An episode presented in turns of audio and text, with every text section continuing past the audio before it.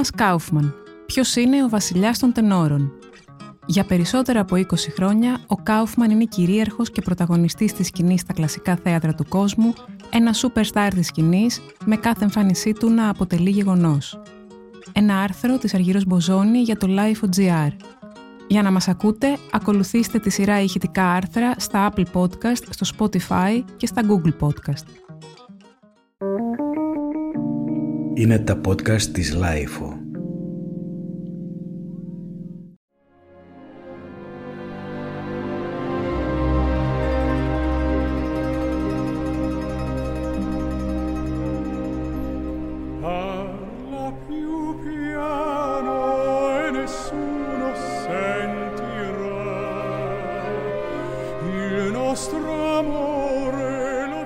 Πρώτο που σκέφτεται κάποιος όταν βλέπει τον Γιώνας Κάουφμαν είναι πως είναι εξαντλητικά όμορφος, ο βασιλιάς των τενόρων, ο σούπερ στάρ της όπερας, το πρόσωπο που κυριαρχεί στον κόσμο της κλασικής μουσικής και με κάθε του εμφάνιση γίνεται sold out, με χαρίσματα που φτάνουν σε υπερθετικό βαθμό. Για περισσότερα από 20 χρόνια είναι κυρίαρχος και πρωταγωνιστής της σκηνής στα κλασικά θέατρα του κόσμου, με κάθε εμφάνισή του να αποτελεί γεγονός.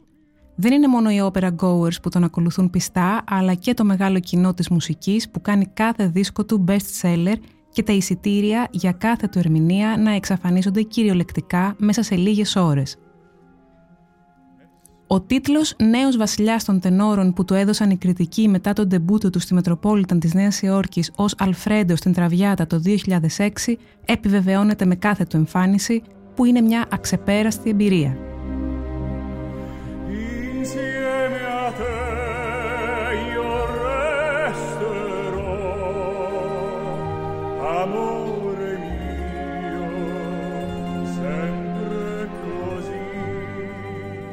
Γιατί ο Κάουφμαν, εκτός από τις μοναδικές ποιότητες της φωνής του, με τις οποίες έχει κατακτήσει ένα πολύ ευρύ ρεπερτόριο και έχει ερμηνεύσει συγκλονιστικά τους πιο σημαντικούς ρόλους του γαλλικού, του ιταλικού και του γερμανικού ρεπερτορίου της όπερας, δίνει στους ρόλους του υποκριτική και θεατρική διάσταση, μια νέα σκηνική υπόσταση. Ο Γιώνας Κάουφμαν είναι ένας τραγουδιστής φαινόμενο που στο πέρασμα του χρόνου έχει αποδείξει τη μοναδική του αξία και τη διαχρονικότητά του. Ίσως είναι ο μόνος που το κοινό συγχωρεί όταν ακυρώνει παραστάσεις για λόγους υγείας, όπως όταν ακύρωσε τρεις παραστάσεις στη Νέα Υόρκη λόγω ασθένειας, ή επειδή επιθυμεί να περάσει περισσότερο χρόνο με την οικογένειά του, αποκαλώντας τον Mr. Elusive.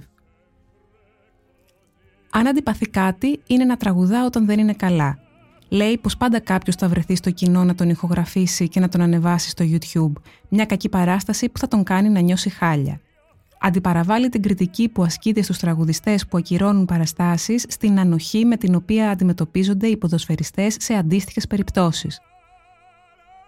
Αν οι ποδοσφαιριστές τραυματιστούν ή έχουν προβλήματα ή μπορούν να παίξουν μόνο το μισό παιχνίδι επειδή δεν είναι σε φόρμα, όλοι λένε «Αχ, ο καημένος», δεν λένε «κάθαρμα» γιατί δεν έκανε σωστό ζέσταμα.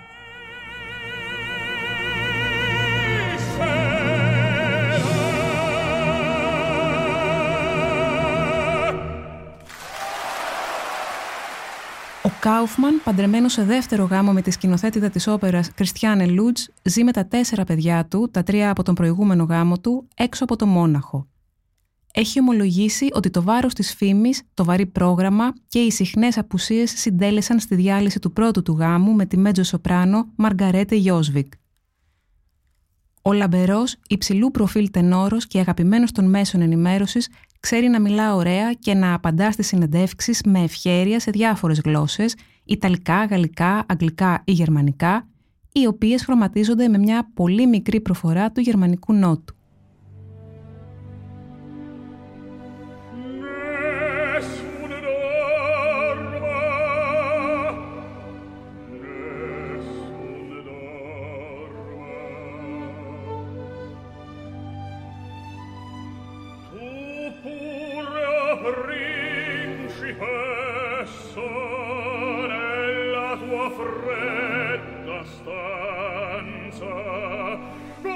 Μπορεί να είναι από τα μεγαλύτερα ονόματα της όπερας, αλλά δεν εφησυχάζει, ακόμα και μετά από 25 και πλέον χρόνια στη σκηνή.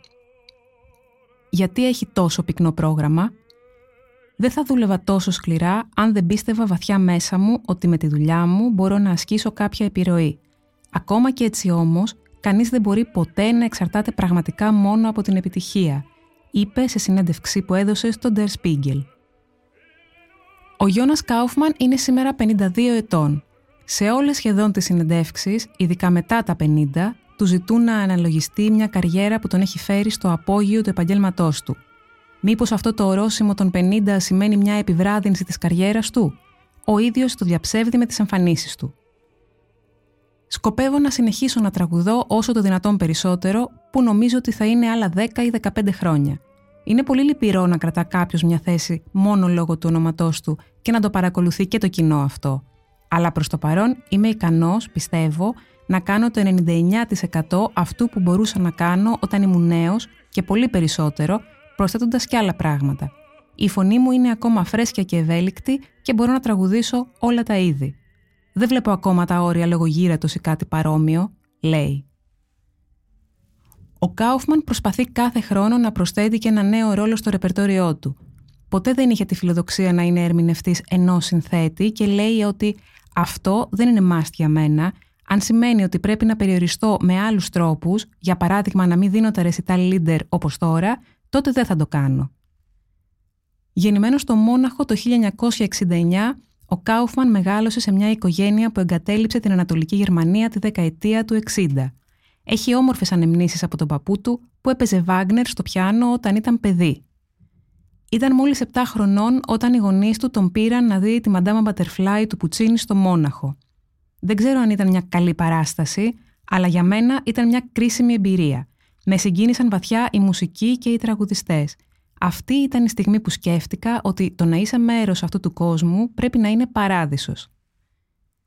Ήταν τόσο εντυπωσιασμένος, είχε πιστέψει ότι όλα αυτά ήταν αληθινά και έπαθε σοκ όταν είδε ότι η Butterfly ήταν ζωντανή και βγήκε να χαιρετήσει το κοινό. Ο πατέρας μου είχε μια μεγάλη συλλογή δίσκων. Ένα ράφι γεμάτο βινίλια αφιερωμένο στους Μπρούκνερ, Μάλερ, Σωστακόβιτς, Ραχμάνινοφ και Βάγνερ.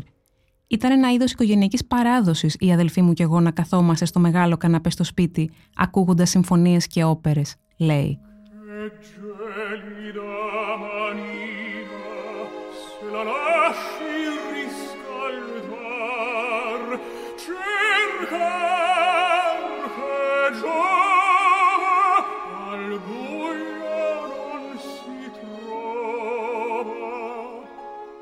Του άρεσε να τραγουδάει σε χοροδίες και ανησυχούσε πως αν έκανες σπουδές επαγγελματία τραγουδιστή θα έχανε τη χαρά του τραγουδιού.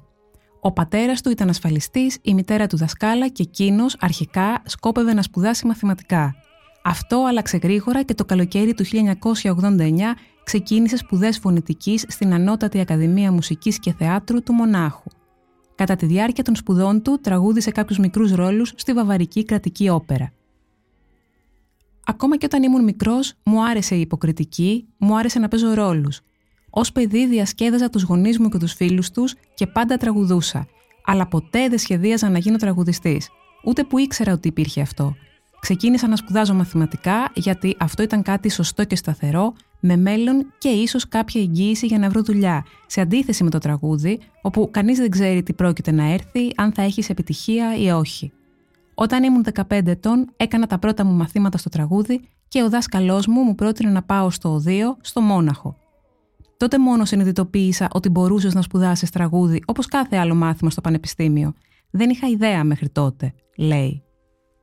Αποφύτησε από τη σχολή το 1994, αλλά έναν χρόνο αργότερα παρουσιάστηκε ένα πρόβλημα στη φωνή του, μια κρίση, και έτσι ζήτησε τη βοήθεια του Αμερικανού βαρύτονου Μάικλ Rhodes, που τον δίδαξε ένα νέο τρόπο απόδοσης τραγουδιού και πώς να γίνει πιο άνετος με τη φωνή του και τον εαυτό του.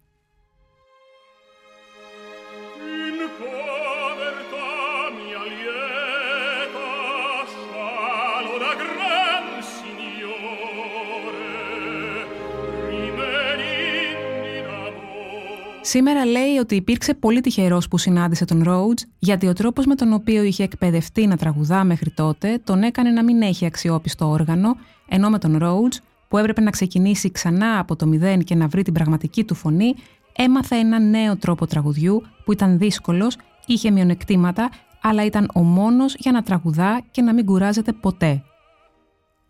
Ο Κάουφμαν πίστεψε σε αυτή τη μέθοδο, κόλλησε με αυτήν και την τελειοποίησε. Ήταν σαν να μαθαίνω να οδηγώ για δεύτερη φορά, λέει. Ήταν η αρχή της πραγματικής μου καριέρας.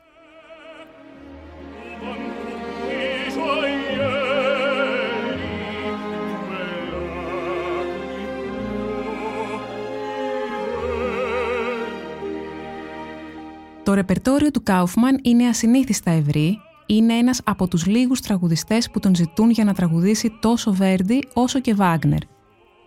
Εάν κάνεις μόνο το ένα από τα δύο, είναι βαρετό και επίσης επικίνδυνο για τη φωνή σου, λέει. Υπάρχουν πάντα νέες κορυφές για να τις ανέβεις. Πάντως, κατά γενική ομολογία, έχει τραγουδήσει όσα θα έφταναν για να καλύψουν πολλές καριέρες. Δεν είμαι ποτέ νευρικός, σε αντίθεση με κάποιους άλλους που βλέπουν το κοινό ως κριτικό, ίσως και ως εχθρό και φοβούνται τις απόψεις και την κρίση του. Ξέρω ότι δεν έρχονται για να με κοροϊδέψουν, έρχονται για να διασκεδάσουν και το μόνο που χρειάζεται να κάνεις είναι αυτό ακριβώς.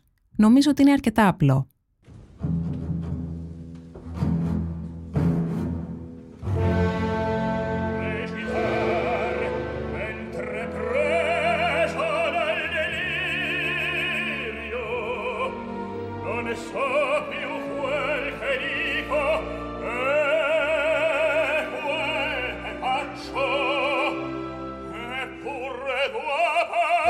Oh!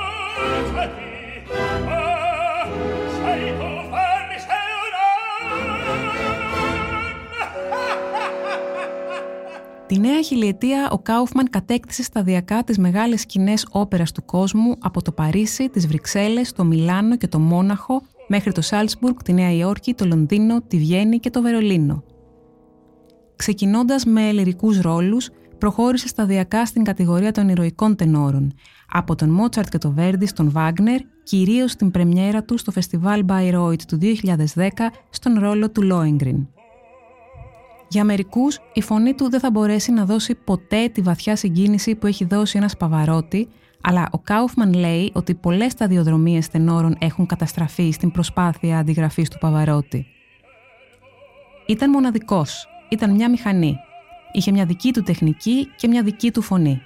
Προτιμά να συγκρίνει τον εαυτό του με τον Φράγκο Κορέλη, έναν θαυμάσιο Ιταλοτενόρο της δεκαετίας του 50 και του 60.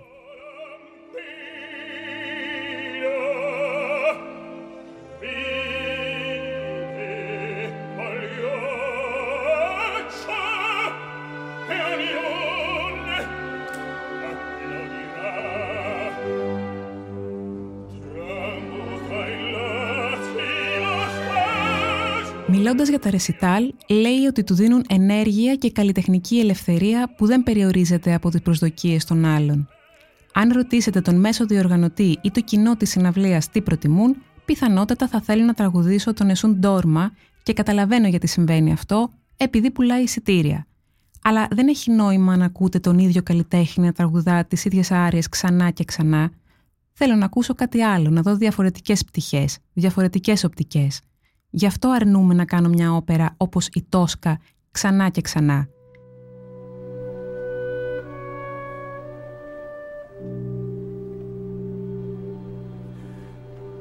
Λατρεύω αυτή τη μουσική, αλλά αν την τραγουδάω πολύ συχνά, η ποιότητα πέφτει επειδή δεν τη βλέπω κάτι το ιδιαίτερο. Γίνεται μια ρουτίνα και τελικά η μαγεία καταστρέφεται. Όλα αυτά με βοήθησαν να διατηρηθώ σε φόρμα και να είμαι φωνητικά υγιής και επίσης να απολαμβάνω ψυχικά αυτό που κάνω και να μην βαριέμαι. Αλλά και πάλι, αυτό είναι κάτι που η φωνή μου ήταν ικανή να κάνει. Πρέπει να αποδεχτείς αυτό που έχεις και όχι απλά να πεις «θέλω, θέλω, θέλω» μέχρι η φωνή σου να σπάσει. Για τον Γκάουφμαν, το να τραγουδά εξακολουθεί να είναι διασκεδαστικό. Πιστεύει ότι το να είσαι τραγουδιστής είναι φανταστικό επειδή είσαι το όργανο δεν υπάρχει άλλο όργανο στον κόσμο που να έχει στενότερη σύνδεση με τις σκέψεις και τα συναισθήματα από τη φωνή. Εάν κυριαρχείς το όργανό σου, αυτό που μπορείς να κάνεις είναι να προβάλλεις συνεχώς τα συναισθήματά σου βάζοντάς τα στον ήχο. Κανένα άλλο όργανο δεν είναι ικανό να το κάνει αυτό με τόσο έντονο τρόπο. Στον Γκάουφμαν δεν αρέσει καθόλου να δεσμεύεται για το τι θα κάνει πέντε χρόνια πριν, εκτός αν πρόκειται για την πατρίδα του, το Μόναχο, όπου τραγουδάει κάθε χρόνο, το Met στη Νέα Υόρκη και το Covent Garden, με τα οποία έχει ισχυρούς δεσμούς και επιμένουν σε μακροπρόθεσμο σχεδιασμό. Ο ίδιος ισχυρίζεται ότι δεν γνωρίζει ακριβώς τι θέλει να τραγουδήσει για να οργανωθεί από τόσο νωρίς και αυτό τον βοηθά να διατηρεί μια ευελιξία στο πρόγραμμά του που του δίνει χαρά και δεν πιστεύει ότι πρέπει να αρπάζει μια ευκαιρία αν δεν είναι καλά προετοιμασμένος. Παίρνοντας μια σειρά λανθασμένων αποφάσεων, μπορεί να καταστρέψεις μια καριέρα. Αυτό είναι κάτι που πολύ δύσκολα διδάσκεται σε νέους τραγουδιστές, γιατί δεν μπορείς να τους πεις απλά μην εκμεταλλεύεσαι τις ευκαιρίες. Αυτό θα ήταν λάθος. Πρέπει να εμπιστεύεσαι το ένστικτό σου.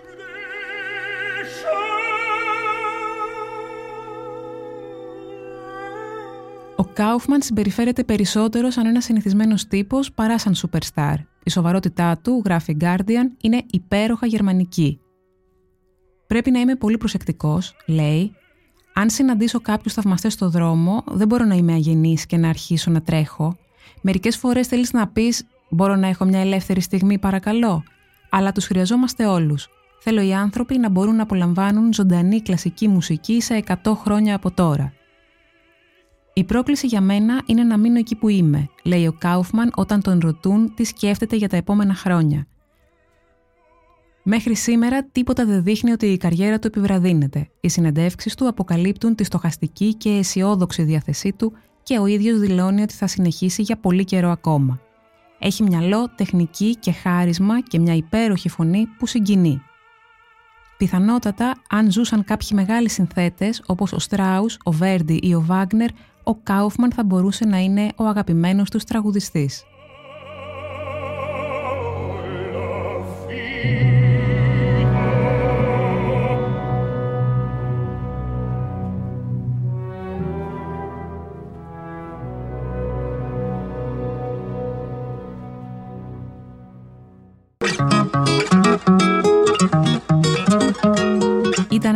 Ένα άρθρο της Αργύρος Μποζόνη για το Life.gr.